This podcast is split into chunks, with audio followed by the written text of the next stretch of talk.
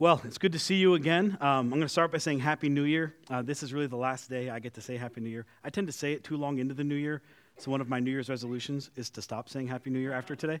Um, but Happy New Year. I'm excited that you guys are all here. Um, new Year's are, are, a fun time when we think about kind of changing uh, maybe something about us or something about our life to make it better. Can you guys believe we're already six days into the new year? Do you guys make any New Year's resolutions this year? Come on, let me see your hands. Somebody here, a few people. How many of you have broken those resolutions already? Don't be shy. Six days in, you woke up yesterday a little too tired to hit the gym, a little too tired to eat healthy, maybe eat right. It, the funny thing about when it comes to New Year's resolutions is we all have intentions to do this, and if you're anything like me, I just I aim low. That way, I don't, I'm not too disappointed when inevitably we fail. Um, but when we come to, to, the new year and New Year's resolutions, it's really a time for self improvement, right? We think about ourselves and the self maybe that we want to be, the self that we could be. Uh, we think about the possibilities of who we are as people and who we want to be as people. And we, we make some decisions about how to improve ourselves. What comes down to self improvement. Oftentimes, it's, it's things like, you know, I, I want to get out of debt. I want to, you know, stop paying so much on credit cards. I want to eat healthy. I want to get in shape. And those things are all important. Around this time of year, if you go to the gym, you notice a lot of, of new people in the gym, and you think to yourself, who are all these new members? And the truth is, they're not new members, they're just people who show up in January. But inevitably, come February 1st, they're going to stop showing up. Uh, vitamin shops, this is like the new craze. Vitamin shops in January are jam packed and wild. And then come February, things begin to, to, trickle off. They're not that excited about it. In a lot of churches, uh, January is like a big time of growth. We see a lot of attendance, and then it begins to trickle out. Because uh, at the beginning of the year, we all have these intentions to do something we're not, to be something we're not. And, and it all kind of revolves around this idea. Really, it's around a question. And the question is this What should I do about me? What should I do about me? What, what kind of me do I want to be? How can I change and become maybe a little bit more like I want to become? And, and, and I think that's a good question to ask. And oftentimes we start the new year off with, thinking about this. You know, I'm going to lose some weight and I'm going to eat healthy. And I think that's important. You, you should eat healthy. You should get five servings of vegetables a day. And I'm, I'm going to pay off some debt and I'm going to get, in, uh, you know, in control of my finances and save some money. And again, I think that's important. but as we think about the new year, and I want to kind of put a little, a little bit of a twist on this, I'm going to ask you a question that I think is, is so much better than this question and so much bigger and so much broader. I'm not going to ask it to you right now. What I want to do first is we're going to read a passage from the scripture. And if you're new here, if this is your first time, welcome to Journey. I'm so glad you're here. Um, I'm going to do something today that we don't typically do. I'm going to read an entire chapter from, from scripture and I know that, that might sound daunting to some of you. We don't typically do this. But if this is your first time, I think it's a great time to be a part uh, uh of this series, a perfect time to kind of come to church because you're going to hear this incredible story. And I, I, say story, it's not like a Bible story. I don't believe there are Bible stories because Bible stories give you the idea that it's, it's fictitious, right? That, that it's somewhere far away, a long, long time ago, once upon a time kind of thing. That's not this kind of story. This, this is history. We're going to follow a man named Nehemiah. This takes place uh, in the book of Nehemiah, which is in our Old Testament. Nehemiah writes down his story as he begins to make decisions and do something as God moves on his heart. The, the Jewish people found this story to be so captivating and so true that they included it in their, their Bible, their Jewish text, which we call the Old Testament. And then the New Testament authors found it so viable that, uh, valuable that they put it together into what we call the Bible. And that's why we have it in our English Bibles today. We're going to look at the book of Nehemiah and follow this man, Nehemiah, and his incredible story as something begins to shift in his life, as he begins to move. And I think it kind of sets the stage for this great question that I think all of us need to have the answer to. Now, when we pick up with Nehemiah, this takes place uh, right around the time of the Jewish exile. We're going to go give you a quick history lesson. Um, the Jewish exile, you might have heard of that. That takes place in about 605 BC. And in about 605 BC, the nation of Israel, as you can kind of picture Israel on the map if you know what it looks like, was divided into two parts. There was the, the northern part and the southern part, the northern kingdom and the southern kingdom. The southern kingdom was called Judah. Judah was invaded by the Babylons, by Nebuchadnezzar. These aren't fake people, these are all real people with some really weird names. Um, but this guy named Nebuchadnezzar, he comes in and he invades Judah. He takes over. He basically destroys everything. He destroys the, the, the temple, the city, the wall. He leaves it in ruins and he takes all the best and the brightest out of Jerusalem, all of the, these people, these exiles, and he brings them back to work with him in Babylon. Right after this happens, for, uh, for a, a, few years, this goes on in, in Nebuchadnezzar. Um, you, there's some famous stories that kind of revolve around this guy Shadrach, Meshach, and Abednego. Again, some really weird names, but these are just stories about three guys that refuse to bow down to this king to honor their God. It's a really famous story. You may have heard of Daniel in the lion's den. That all happens around this time of the Jewish exile. Well, fast forward a few years, and then uh, this, this uh, nation of Persia, this Persian Empire, they invade Babylon. They do away with Babylon, and, and Cyrus the Great kind of takes over. And he's looking about, uh, around his like vast empire. He sees all these Jewish people scattered, all these people from foreign lands scattered, and he kind of asks the question why do we have all these Jews scattered throughout our lands? Let's just let them go home. So he writes a decree that anybody who was kind of invaded and land was taken, these Jewish people in particular, they have the right, if they want, to leave their land of exile and go back to Jerusalem.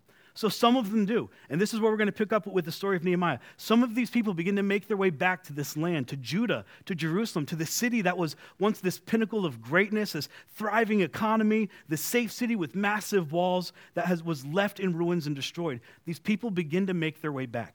And Nehemiah, now he's in, he's in Persia. He's meeting, he's uh, with this famous king called King Artaxerxes. He's uh, gets FaceTime with him. He works for him. He sees him every day. Nehemiah is here working for the king in this very safe place in this most powerful kingdom.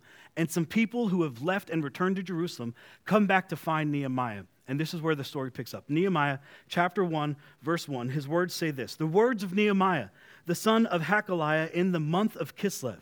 And I, this is all an important way of saying this isn't a Bible story. This isn't like, you know, a long, long time ago in a galaxy far, far away.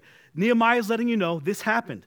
This happened in this month. He says, in the 12th year, while I was in the citadel of Susa. He's saying, here's the month, here's the year, here's the place. This is all real. You could document this. And when he's talking about the, the, the citadel of Susa, or this city, the Persian Empire didn't have capital cities, but this was kind of like what you would picture a capital city. This was the it city. It was the place, it was the biggest, it was the, the, brightest. It had, you know, all the glitz and the glamour. It was beautiful. It had this thriving economy. It was safe. It was at the heart of the empire. This is where Nehemiah was. This is where he found himself in the 20th year in Kislev in the capital city of Susa while I was in the city of Susa, Hananiah, one of my brothers, came from Judah, that was the southern kingdom of Israel, with some other men. And I questioned them about the Jewish remnant.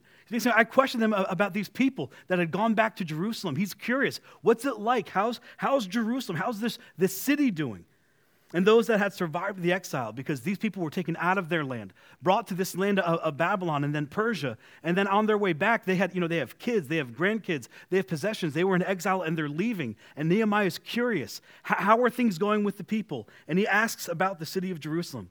Hey guys, like you can almost like taste his, his curiosity. You can sense it. Like, how's it going? How's the city? What do the walls look like? What's the temple like? Are, are, are things back to normal? Is it growing? Is it, is it kind of the things I heard about? There's a good chance that Nehemiah has never been in Jerusalem. He's been in captivity for over 70 years. So he's probably never seen the city. He's never seen the walls. He's only heard fairy tales about the temple and how beautiful it was and how big it was and all these awesome things that happened in the land. Nehemiah's never seen it, but he's heard stories and he's so curious. Hey, hey, guys, tell me about our city. Tell me about our land.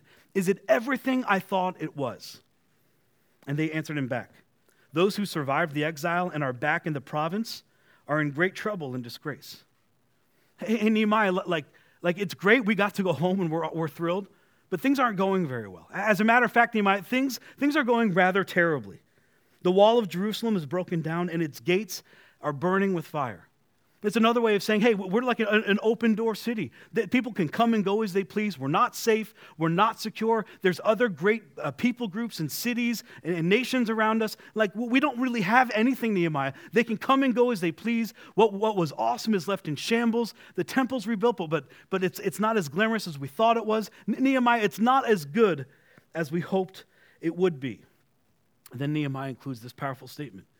He says, When I heard these things, I sat down and I wept.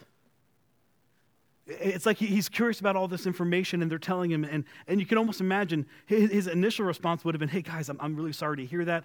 You, you know, that, that sucks to be you. Like, you know, I wouldn't want to be you. Here's a check. Hope things get better for you. But, but, but I'm okay. I, am safe. I'm in the capital city of the greatest empire. I serve the most powerful man in the world, and I get FaceTime with him. I have no concern about where my food comes from. I have no concern about what's going to happen day to day. My family's safe. I'm safe. This is a cush job. Like, like I, I'm sorry things aren't going well for you, but things are going great for me. That wasn't his response at all. He heard what was going on in his homeland, the homeland that he's never seen, and his heart was broken, and he wept. His heart was broken, and he wept. For some days, he said, I mourned and fasted, and I prayed before the God of heaven. And then he journals this incredible prayer he has with God. He says this Lord, the God of heaven, the great and awesome God who keeps his covenant. And it's almost like Nehemiah is trying to remind God, hey, hey, God, you remember that covenant you made with us? You're still that God that made the covenant, right? You're still the God that honors his covenant, the God that keeps his promises. You said you'd never lie to us. You said you'd never break your promise. You, you remember that, God, right? It's like he's trying to, you know, bribe God a little bit. You, you remember all that stuff, right? God, you remember you made it. You remember you would keep it. He keeps his covenant of love with those who love him and keep his commands. Because the covenant that was made was a, little bit like give and take. Like, if you honor me, if you obey my law, if you obey my commands, I'm going to give you this incredible land and I'm going to make your name great and you're going to be a blessing to the nations. But, but if you don't honor me, if you break my laws and you abandon me, if you break my laws and you embarrass me, if you break my laws and you're not the light to the world that I want you to be, I'm going to take the land from you. I'm going to scatter you. I'm going to separate you. What could have been great, what could have been awesome, what could have blessed the entire world, I'm going to take from you if you break my laws and abandon me. Nehemiah goes on. He says, Let your ear be attentive and your eyes open to hear the prayer of your servant, as praying before you day and night for your servants, the people of Israel. And then he does something really interesting. He says, I confess the sins we Israelites. He's confessing the sins for an entire people group, for an entire nation. I confess the sins we Israelites, including myself and my father's family. I'm not pointing fingers. It's not his fault. It's not her fault. It's not, you know, my, my grandfather's fault. We are all at fault, God. We have committed sins against you, and we have acted very wickedly towards you. It's another way of, of him to say, hey, we deserve this. We deserve to be kicked out of our land. We deserve to have the land taken from us. You said very clear in your covenant that if we honored you and we obeyed your laws, that you would bless us and give us this land. And we didn't do it. We broke your laws. We abandoned you. We embarrassed you. We weren't the light to the world that we should have been. You had every right to take that land away from us. We didn't deserve it. But he goes on. We have not obeyed the commands, the decrees, and laws that you gave your servant Moses because that's where all of this started when God gave the law to Moses. And then he kind of asked God a question. You remember Moses, right? You remember the instructions you gave your servant Moses, saying, and now he's going to actually quote God to God, which is a little weird. He's reminding God of what God said to Moses, and he's going to quote God to God. These were God's words that he reminds him of. If you are unfaithful, I will scatter you among the nations, which is exactly what happened. That's why Nehemiah is in Susa and Persia and not in Judah. If you are unfaithful, I will scatter you among the nations. But if you return to me and obey my commands, and check this out if you return to me and obey my commands, then even if your people are exiled to the farthest horizon, I will gather them from there and I will bring them to the place I have chosen as a dwelling for my name. Because to them, the people of Israel were God's nation, and the city of Jerusalem was God's city. And inside the city was a temple, and in the temple was the Holy of Holies, and they believed that's where God's presence resided. That if you obey me, I will gather them back from the farthest horizon. As far as they've been scattered, I will pull them back to this place, and I will once again make them great. They, talking about the Israelites, they are your servants, God, and your people, whom you redeemed. And now he's reminding them about what he did with Moses. You probably heard that story of Moses, where Moses came in and, and, you know, the whole let my people go kind of thing. And there were these plagues and all these awful things happened. And then Pharaoh let the people go from Egypt, and God began to take the Israelites out of Egypt into the promised land, into Judah, into that great land where he was going to make them a blessing to the world. He's reminding them, you remember all that work you did? You remember what you had to do to set your people free, to redeem them and bring them out of exile? Do you remember all you did for these people, God, by your great strength and your mighty hand? Lord, let your ear be attentive to this prayer of this your servant, and to the prayer of your servants who delight in revering your name.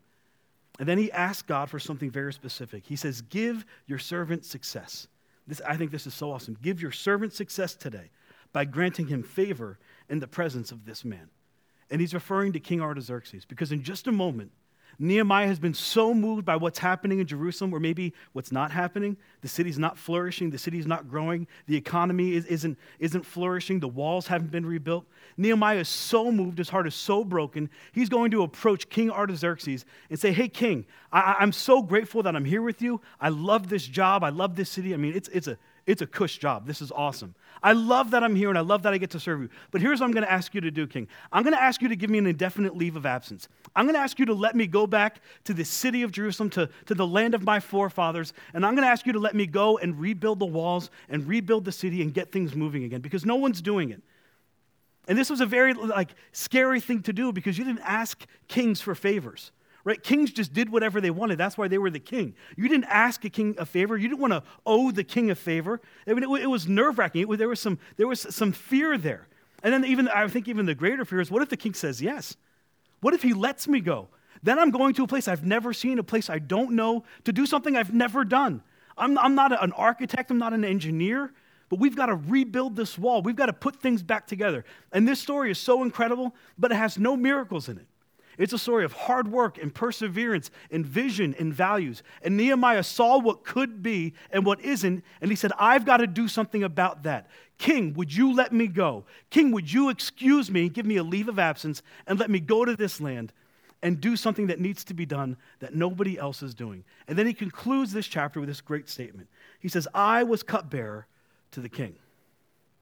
Now I'm going to ask you the question. Are you ready? Okay, I want you to say we're ready. Are you ready? You, you at home, are you ready? I want you to answer. We're ready. Are you ready? Okay, here's the question What breaks your heart?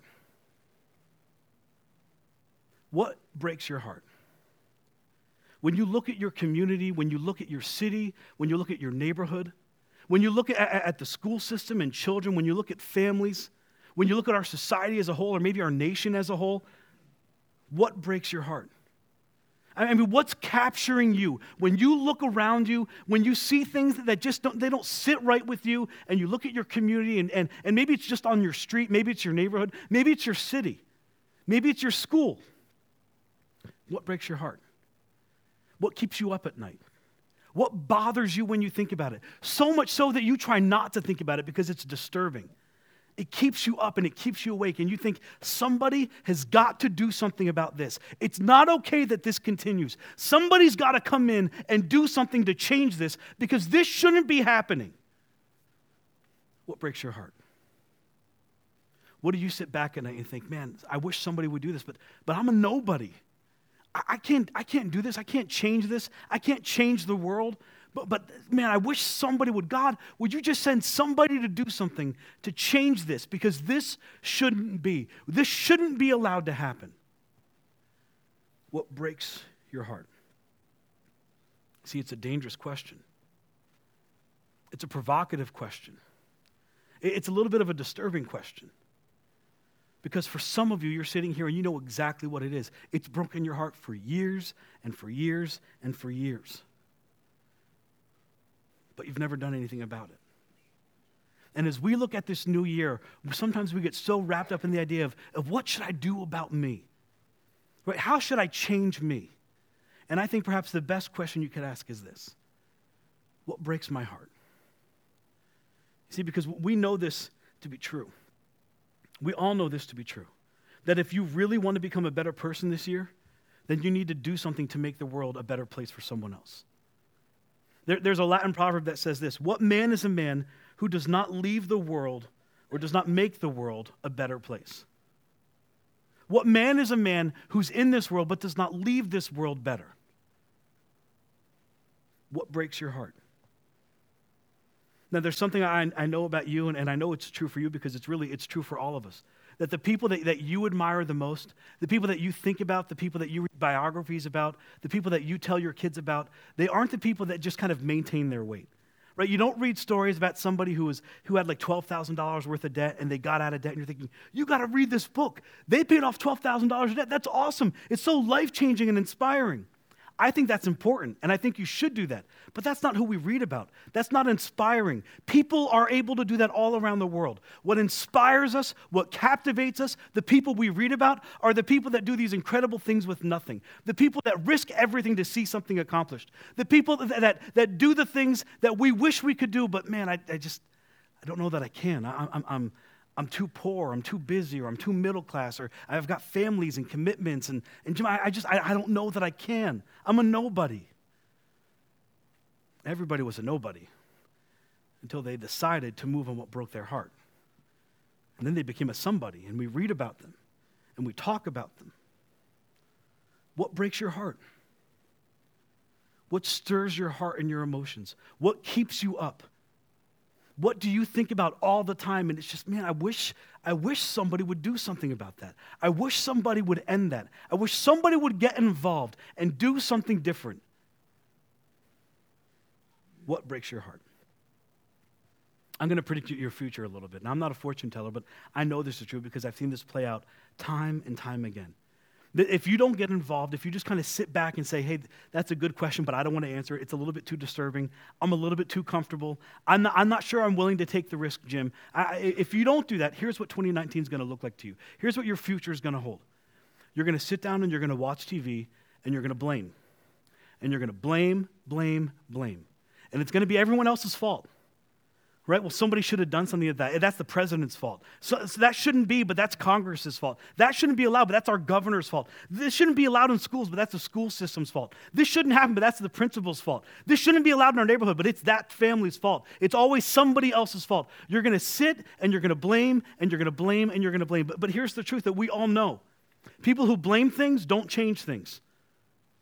We sit and we blame and, and we think we're comfortable here. But, but blaming doesn't change anything. It's not a strategy for change. It's really a strategy to keep things the same because it's really easy and it's really comfortable for me to sit in my cushioned La-Z-Boy recliner and complain about the world than it is to take a step and get involved in the world and try to change it. And you're going to blame. And you're going to sit in front of the TV and you're going to call your family around. Family meeting. You're going to put the news on and then you're going to put it on mute and you're going to say, Now, kids, listen up. Here's what's wrong with the world. Because I know what's wrong with the world. And I have all the answers about what's wrong with the world. And it's always somebody else's fault. But you're never going to do anything to get involved and change it. What breaks your heart? What breaks your heart so much that if you were to get involved, it would be the thing that you constantly go to and you blame somebody else for? What is God trying to do in you and through you? To change somebody else's world. Blaming doesn't help. Blaming is not going to change anything. Sitting back and being comfortable isn't going to change anything. Answering this question just might begin to change things. What breaks your heart? Now, I don't expect you to have an answer for it today. As a matter of fact, I don't because we're going to talk about it over the next two weeks, three weeks. But I think at the end of this, you need to have an answer. What breaks your heart? Now, if you're not a Christian and you're with us today, up, up to this point, you can roll with this. You can think, yeah, that story is great. That's motivating. It's inspiring. I, I, I get everything you're saying. I don't need to believe in God to believe that somebody should do something about things that bother them, that we should be involved in making the world a better place. You can completely roll with all of that up to this point. And if your heart's broken for something, that's awesome, and you should do something about it. But I can't tell you what to do. But for those of you that are Christians, and, I'm going to take it even a step further than that because that can mean a whole lot in our society. For those of you that say, I'm, I'm a Jesus follower, that I love him, and I want to spend the rest of my life becoming more like him, for those of you that identify that way, you have no excuse. We have no excuse. At some point along the way, we've got to enter in and bring change to our society. We've got to make the things around us better because that's what Jesus did. We say it all the time. I said it already today that following Jesus makes your life better and makes you better at life. Everything Jesus touches, he made better. Read through the Gospels. Read about the interactions with Jesus. Every person he meets, every city he goes into, every, every group of people he encounters, he leaves them better than where he found them. And for those of us that are Christ followers that say we want to be like him, we have no choice. We've got to get involved and we've got to make things better. We've got to make our world better. We've got to make this people group better. We've got to make whatever it is that's breaking our heart better because that's what Jesus did. As a matter of fact, we're motivated around this one thought, and we talk about this a lot around this thing that Jesus taught. Jesus taught us this that devotion to God is measured, is measured in terms of our devotion to others. And this stood completely in contrast to this old temple system, to this old way of doing religion. And this is not just Judaism, but any kind of paganism or you know, the religion of the Athens or the, or the Greeks. There was this idea that, that if we were going to get God on our side, we had to go to the temple, we had to offer a sacrifice, and then we'd go back and we'd live our life and hope God was on our side.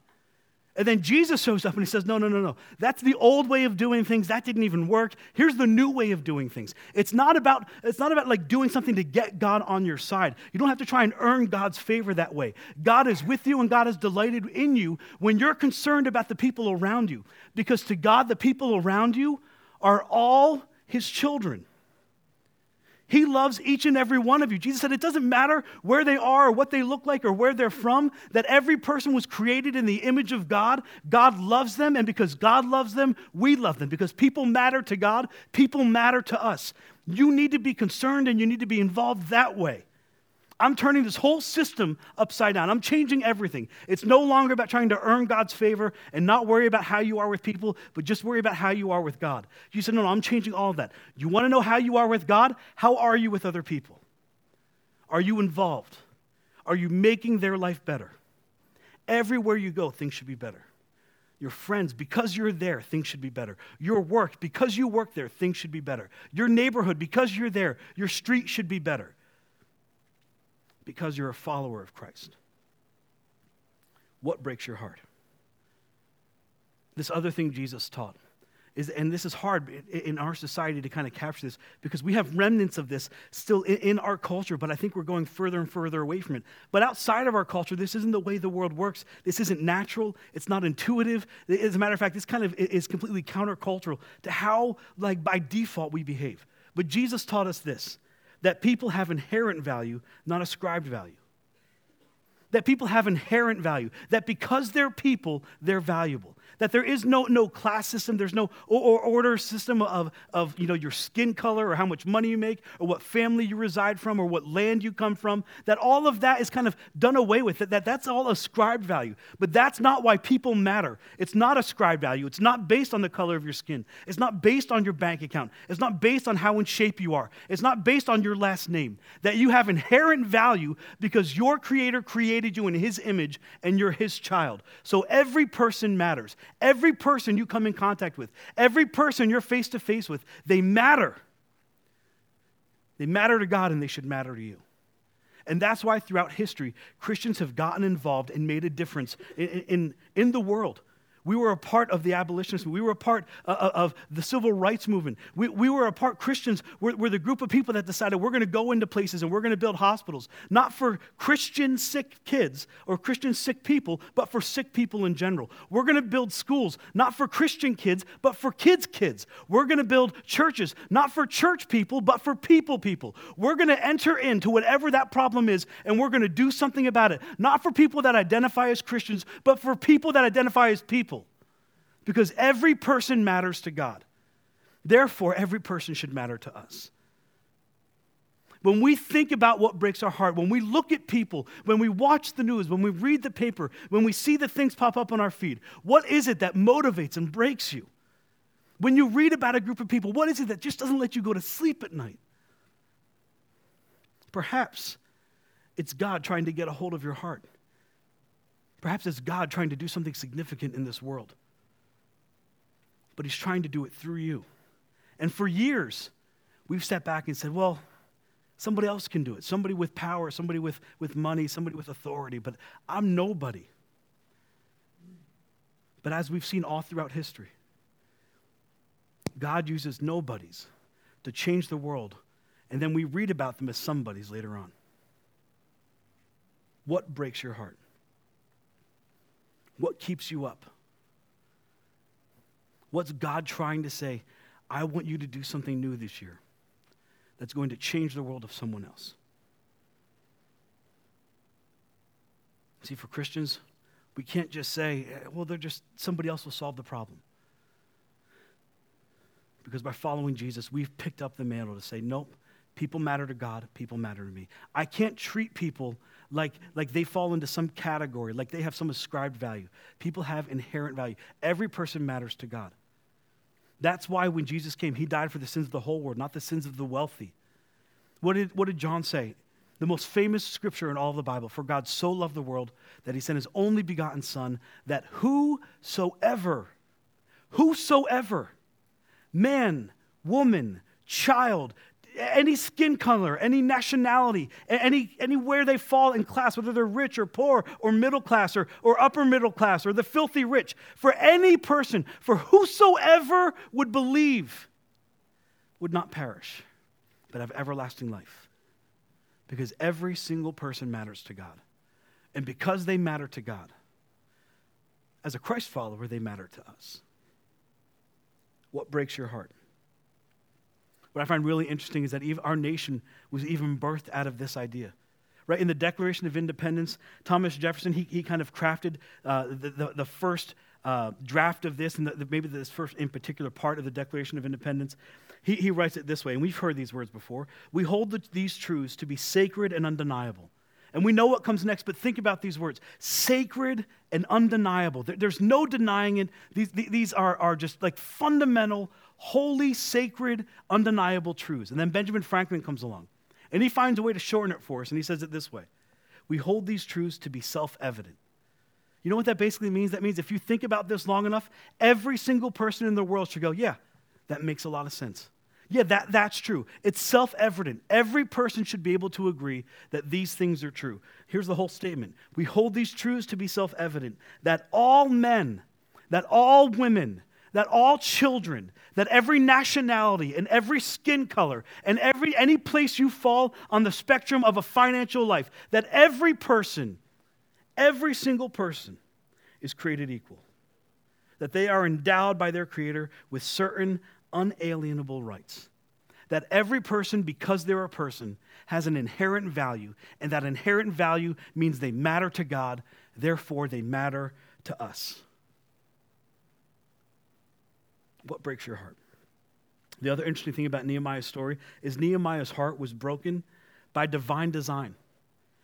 Christians believe this. I think we all kind of believe this, that history is leading somewhere, that it's linear, and, and it's going somewhere. It's taking us to a place that God kind of works through these situations to take people somewhere. Well, Nehemiah had, had no idea what kind of hung in the balance of his decision. He had no idea how all this was going to fit together. But here's a, a little history for you. About 70 years before Nehemiah decided to go back to Jerusalem and build the wall and rebuild the city, God moved on another man's heart. A man with the name, uh, the name was Zerubbabel. And he basically spoke to Zerubbabel and said, Here's what I want you to do go back into Jerusalem and rebuild the temple.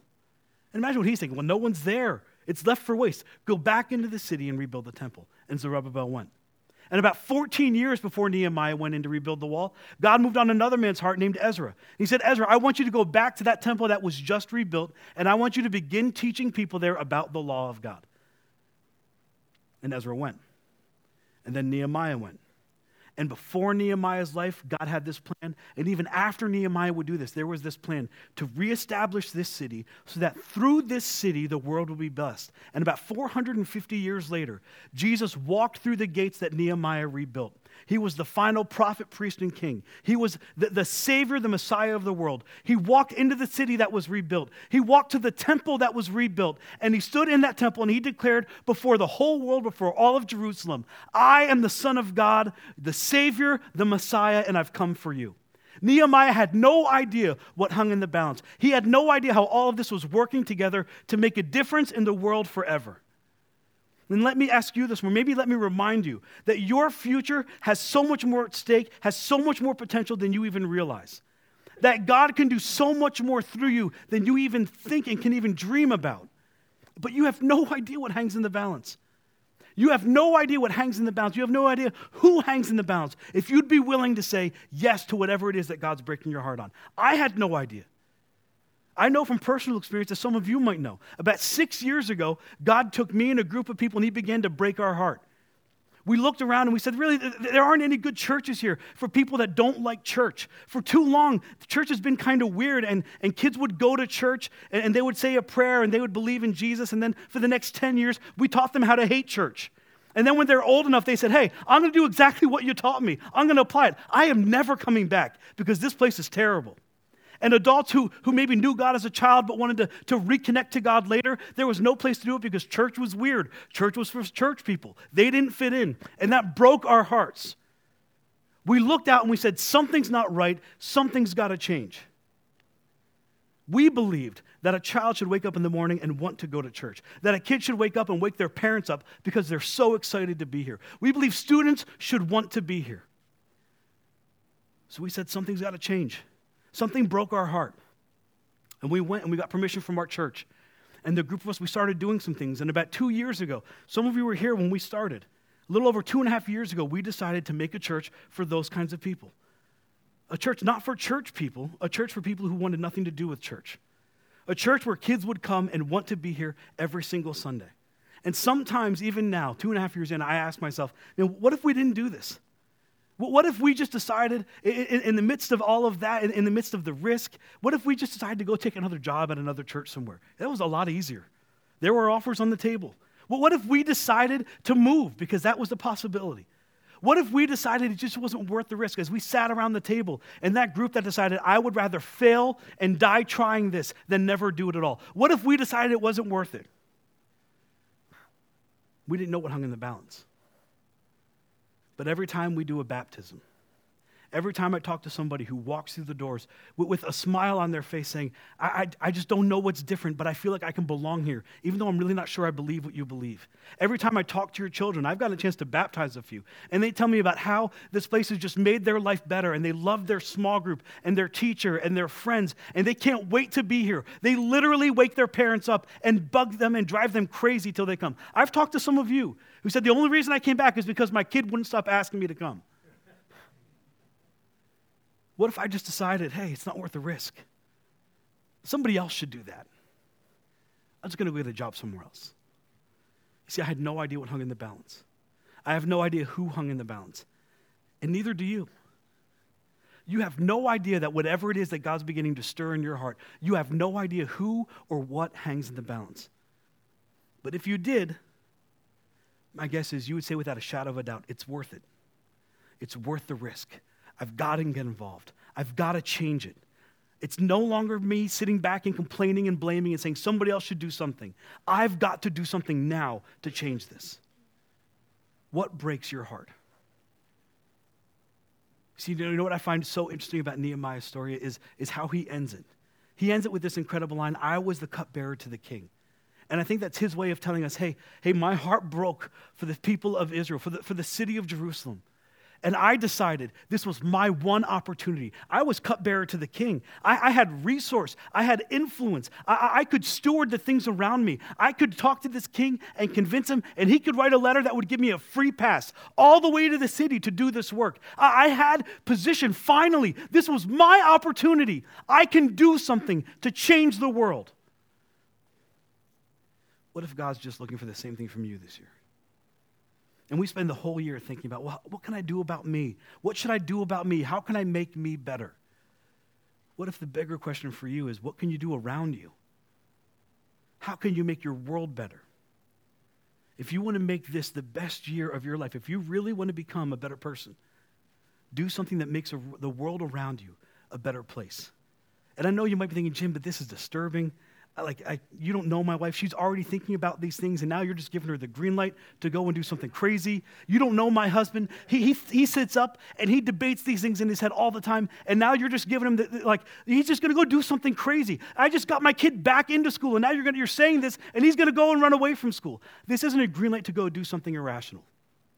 Actually what i want you to do is just sit on it for a week. Sit on it and come back next week but have an answer to this question. What breaks your heart what breaks my heart? When I think about the world and I think about families and I think about the community, what keeps me up at night and doesn't let me sleep? Maybe, perhaps, that's God trying to do something in you and through you to make the world a better place. What breaks your heart? Here's what I want you to do. I want you to come back next week for part two of this. If you're in a small group, I want you to answer this question. You don't have to divert your whole study. I just want you to ask this question in your group. What breaks my heart?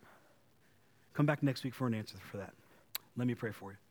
Heavenly Father, I thank you so much, God, for this incredible story as Nehemiah just captured everything that happened, God, what was going on in his heart, even this incredible prayer he had with you.